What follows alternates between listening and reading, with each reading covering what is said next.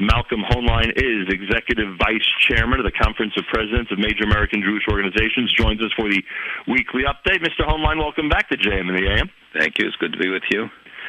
Appreciate that. Good opportunity, or as we say here in the uh, city, as we say here in the city of gold, a golden opportunity.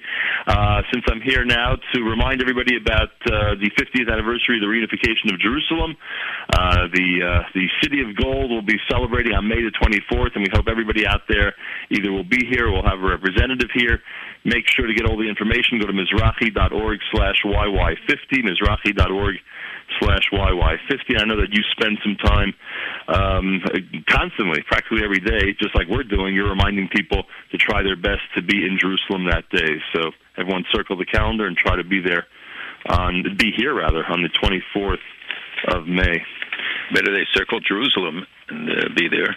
The calendar, you know, is just a reminder, but being there is what's important. No question about that. Today, by the way, a fun day in Yerushalayim, the Jerusalem Marathon, um, and uh, yet another. I mean, we've discussed this a million times. Yet another opportunity for the city of Jerusalem to invite people from around the world to see its beauty and to see how incredible it is, and to fill up the hotels again for a couple of nights, which is nice. And uh, thank God everything was safe here today. Everything went well. Uh, you know, it's always on the top of the priority list how things went security wise, and thank God everything was fine. Baruch Hashem, B'li Ayin Hara. Um, also, Malcolm, we must, you and I must acknowledge that the New York Times itself, believe it or not, um, cited what uh, the JTA had cited a few uh, a few weeks ago uh, that Jason Greenblatt from the White House uh, tunes into a weekly Jewish radio show featuring Malcolm Hoenlein each week.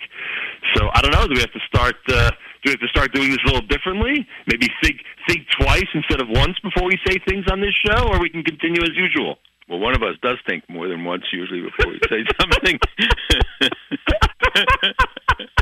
but, but but you never know who's listening in any of it. That's why you always have to be careful. Make sure what you're saying is right, and um, and I think that uh, maybe we informed some of the discussions that he had uh, this week in Israel and elsewhere. Well, that's the big question. You and I were discussing this off the air. Is there a way for you to evaluate how those talks went? What type of progress he did or did not make during the visit to the Middle East? No, not yet, and we'll hear from. Uh, uh, I hope to meet him soon, but uh, I think we'll learn more as uh, time goes on. But I think this trip was not so much to put forward proposals as it was to hear from all the different parties. Uh, he met with Abbas. He certainly met with the Prime Minister of Israel twice, I think. He met with even with settler groups, which I think was important because if you're going to deal with issues like this, you have to hear from all sides, and that's been a population that largely did not have a say to at least present their their position. And um, and I think that he he will go back now, as as reported, and meet with the president about it. Uh, we'll see what what will come of it. You know, the the bottom line is that they realize negotiations, a process can be assisted, can be facilitated by the U.S., but it comes down to whether uh, Mr. Abbas is ready to sit down and really negotiate with Israel. Is he really ready to recognize the Jewish state? Is he just going to put on a show?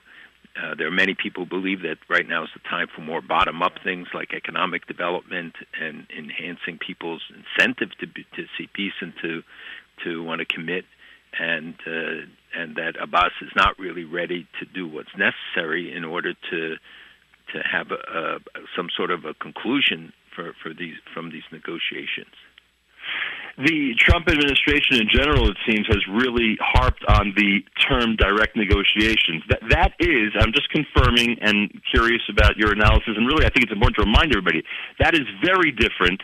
As as little difference sometimes people like to point out with the previous administration, that's a significant difference in the previous administration, emphasizing direct negotiations between the two parties. Well, the administrations, all the administrations have have said that. Uh, the, the ultimate negotiations have to be between the parties that they didn't want to impose, but they created conditions which might have been more difficult or gave the impression or incentivized the Palestinians not to talk because they felt that they could get on from uh, the international community, from going to the UN, the ICC, and other bodies. You saw how Nikki Haley, the U.S. ambassador to the UN, how strongly she reacted to some of the actions this week. One where where uh, this group uh, ESCWA, which is a group of 18 Arab countries who have the East Asian Economic and Social Committee, something ridiculous, uh, based in Beirut. And by the way, with 400 staff people there, so when we're talking about cuts, this is a good place to start looking. And it seems that each of the regional grouping has a similar office that's in addition to the Department for Economic and all of the other bodies that deal with these issues at the United Nations in any event, she came down very hard because they came out with a report uh, saying that Israel imposes apartheid on the Palestinians. And then it turns out it's written by Richard Falk, who has certainly been discredited over the years. He was a UN official and and uh, viciously anti-Israel, uh, uh, and by all assessments, it seems uh, you know hostile. And he he wrote this report.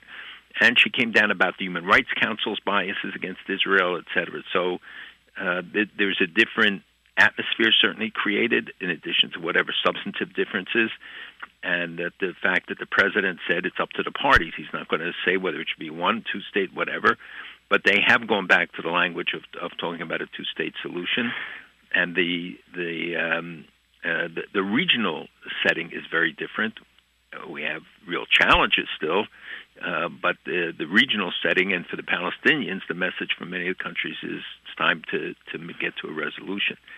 Obviously, you mentioned a moment ago about Nikki Haley and the human rights, uh, um, you know, violation accusations against Israel.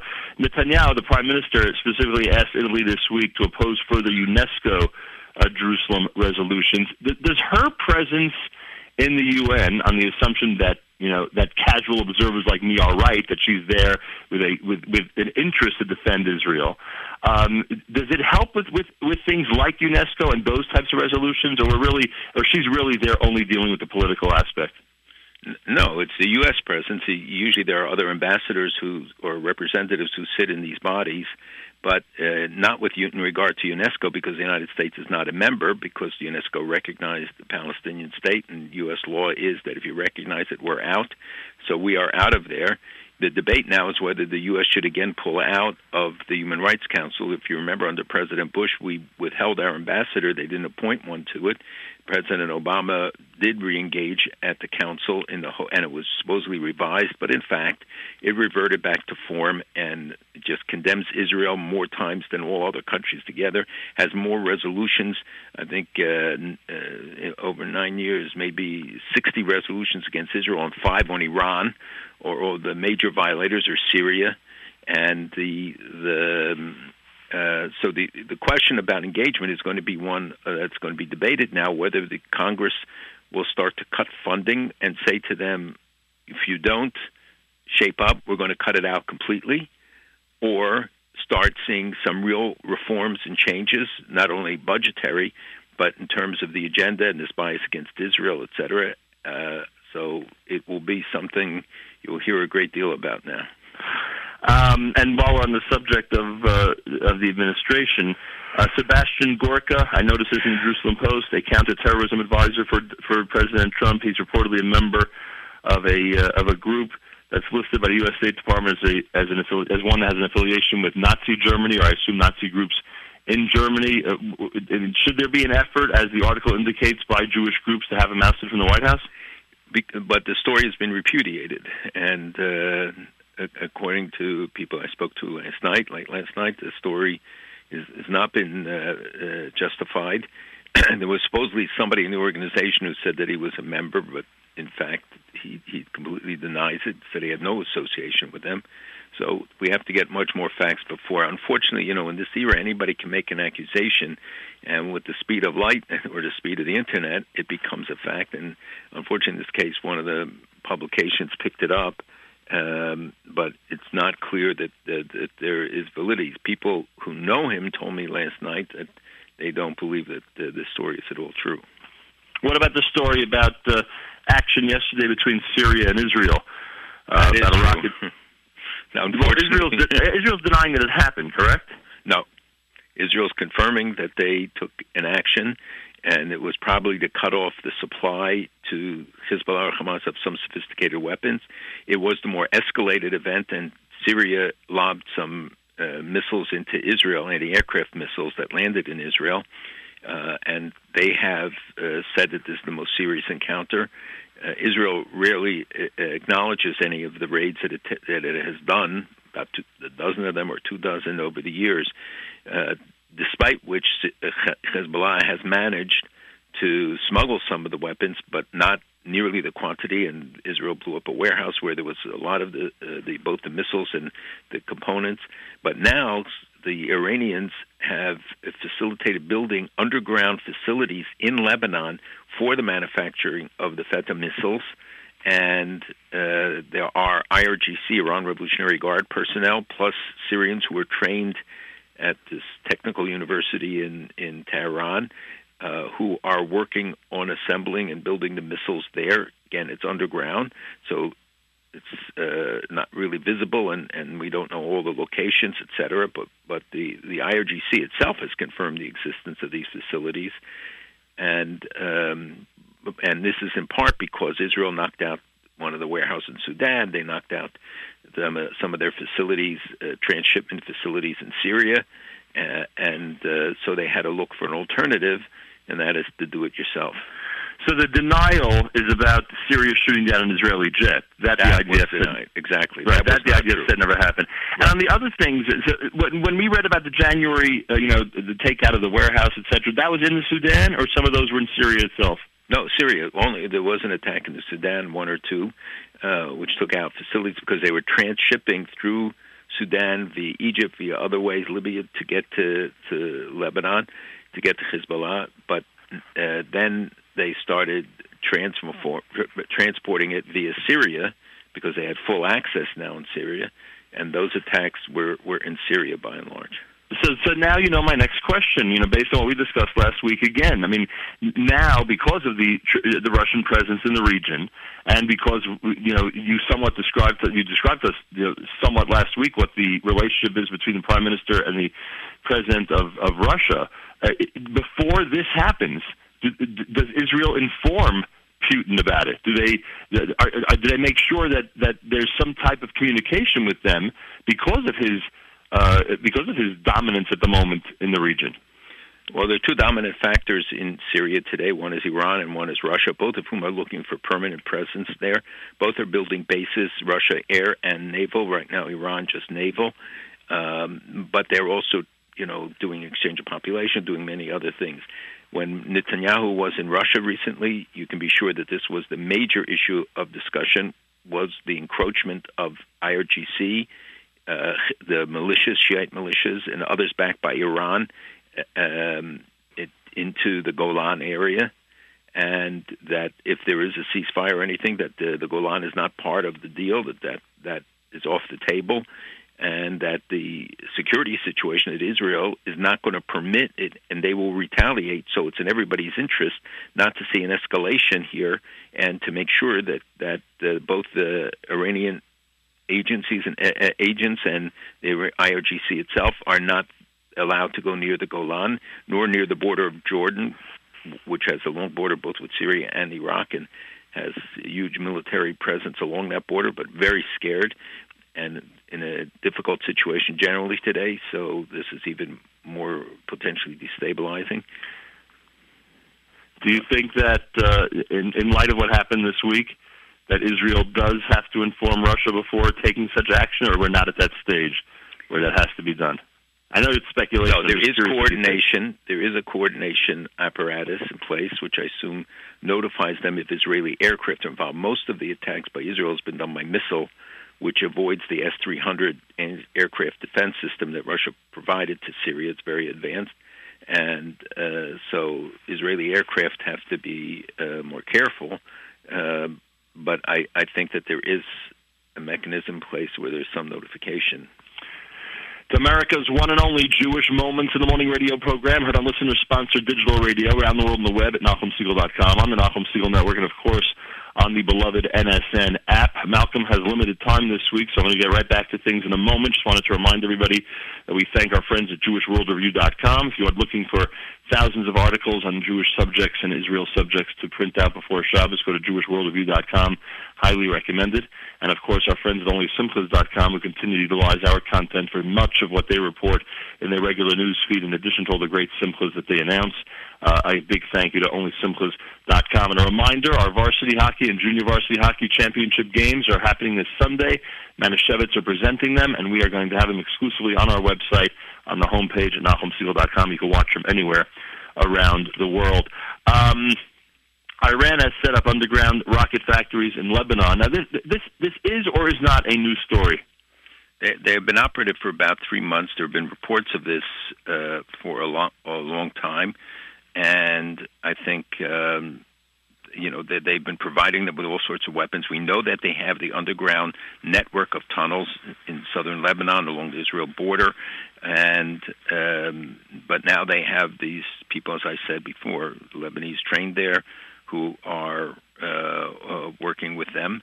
And this is, uh, you know, obviously a big threat. What was interesting was to see the Secretary General of the United Nations condemn Hezbollah's uh, activities the fact that it's a violation of the UN Resolution 1701 that was adopted after the Second Lebanese War, and that they're not supposed to, that they're compromising Lebanese sovereignty. But the fact is that because now they are an integral part, uh, there were a number of uh, comments this week, and and something we touched on before that now uh, they are all going to be part of if, if there's God forbid another conflict or, or attack. Um, in the past, Israel avoided civilian targets or targets of the uh, Iraqi government, uh, of this Lebanese government, because Hezbollah was a separate entity. Today, they are one and the same, and the president Aoun is is uh, a big supporter of theirs, and they are have integrated with the Lebanese army. In fact, we would say dominate the Lebanese army. So they become fair game, uh, and you won't have the limitations that uh, existed before. Yeah, and it goes without saying that Israel and its military forces are well aware of what's happening up north.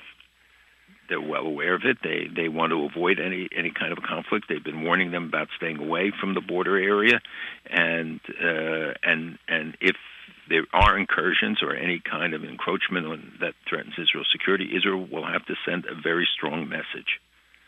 Um, just back to earlier, we talked about the diplomacy uh, and the visit to to Israel. So it, I, I don't remember if you said it or not. There will be a, a definite Abbas visit to the White House. Was there a formal invitation and a formal acceptance to that? yes, there was a formal invitation, a formal acceptance. I don't know if they set the date. I know that President Sisi is due to come in early April. Others are scheduled to come, and I assume that he will come then as well. Right. But but he, but he also put down conditions, supposedly, Abbas to to Greenblatt, that Israel has to stop the settlements, that they have to release a number of prisoners, they have to guarantee a Palestinian state in the 67 borders, that they have to.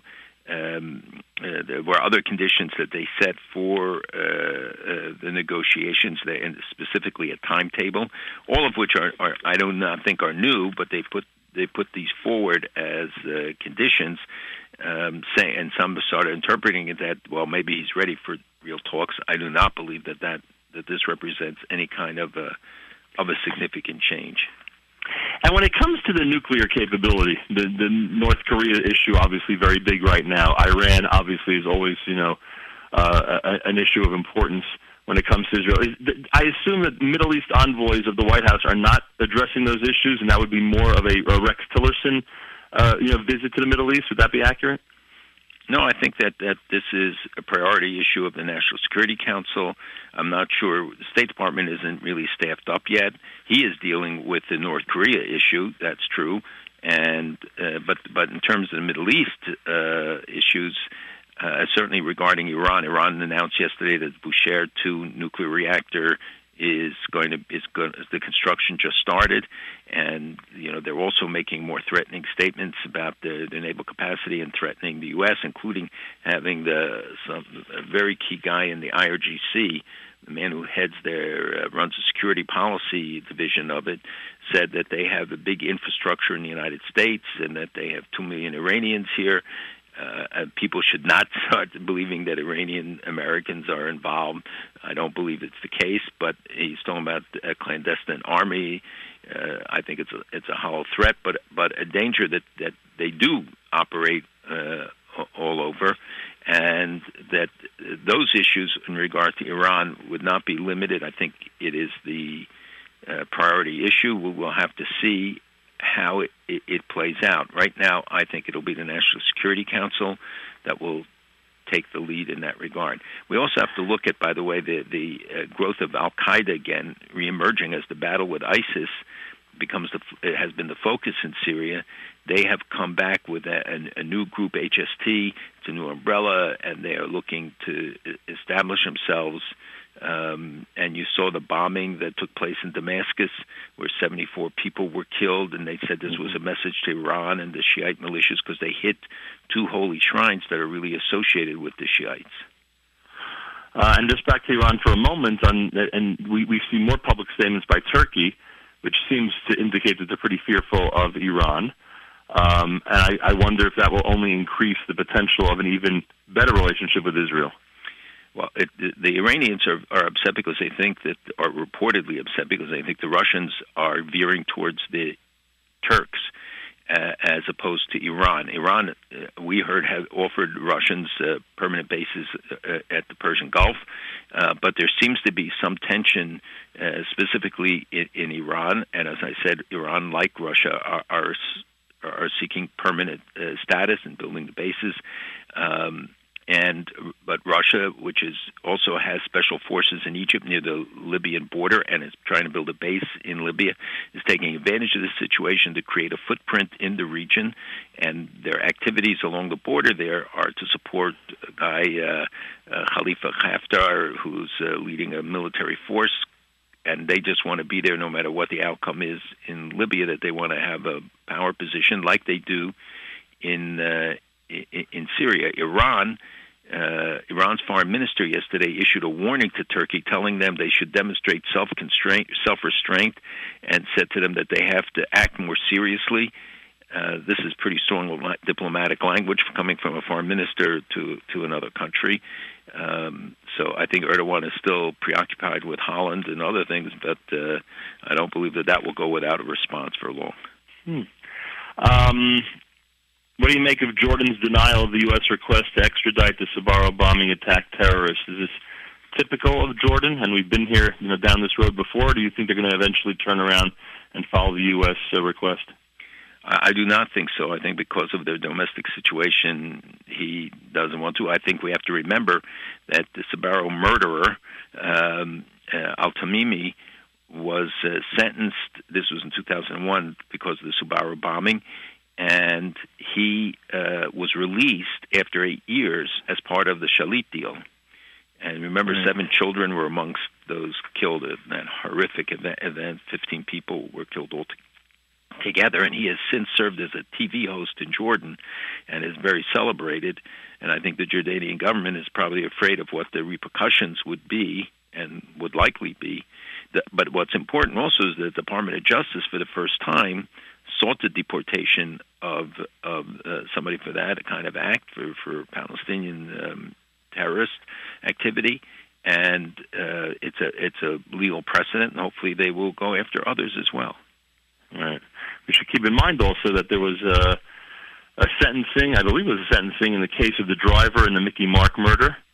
Um, and in addition to that, I was told that uh, the trial of the terrorist responsible for Ezra Schwartz's murder starts this Sunday in Israel. In fact, some of the boys who were actually at the scene in the van with him are back in Israel for that trial that starts, I believe, on Sunday. Sometimes we forget about the, the justice that, that needs to and eventually, hopefully, is carried out in these cases.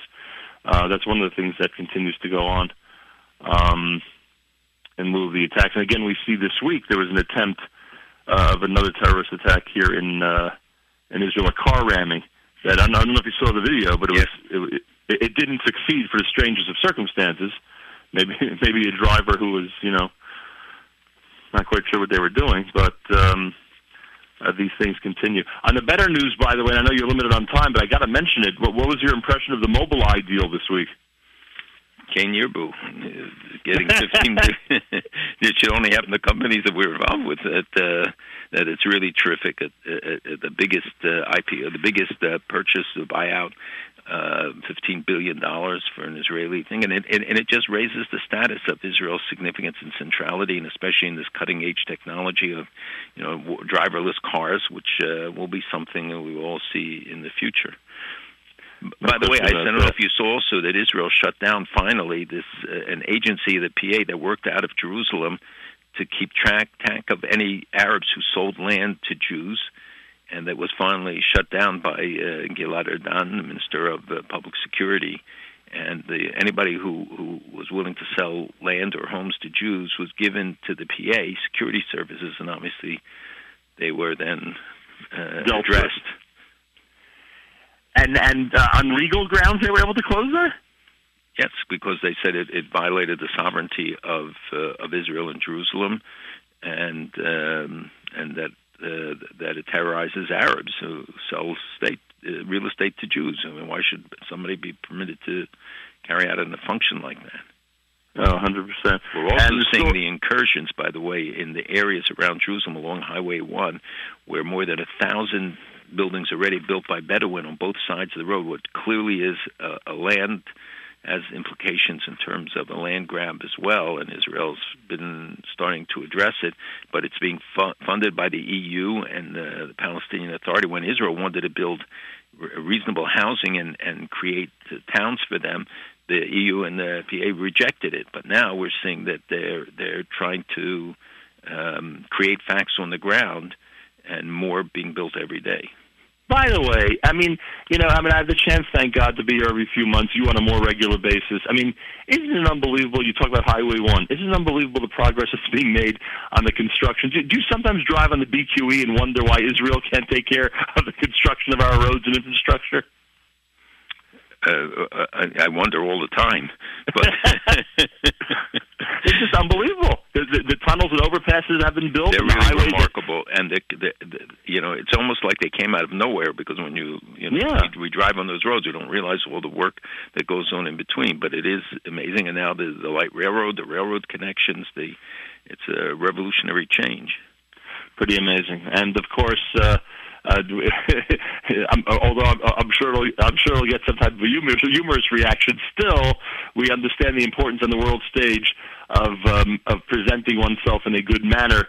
Uh, in this case, the Israel team in the World Baseball Classic, they they really really did well, even though they had a rough ending, and I think that needs to be acknowledged. And they really represented the Jewish people, I thought, really nicely in a variety of ways, including uh, with Kippot as the Hatikva was playing at these games. And, and you, as you've discussed so many times for us about symbolism, that should not be minimized.